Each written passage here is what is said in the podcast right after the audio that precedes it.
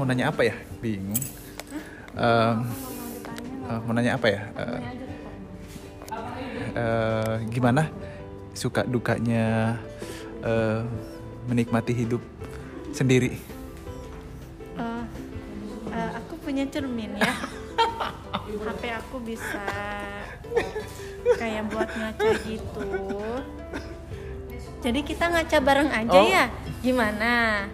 Ya, kita ngaca bareng tuh. Gimana? ini kan saya lagi nanya nih bukan balik nanya Ih beneran dong ih.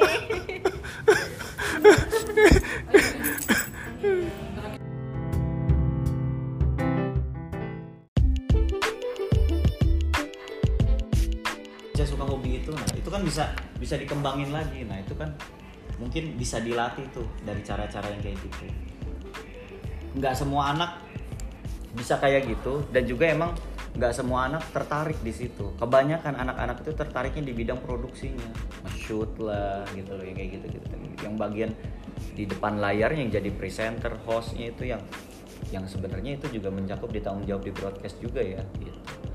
Itu juga harus dipikirin. Berat emang Pak Adam maksudnya ini cakupannya luas, Luas, banget gitu. Digital gitu. bukan bukan masalah kayak kalau di SMP 1 itu cuma ada fotografi dia gitu kan.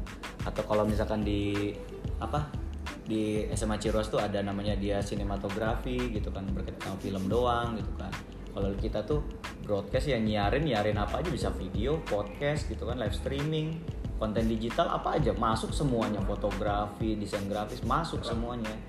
Jadi kalau emang nanti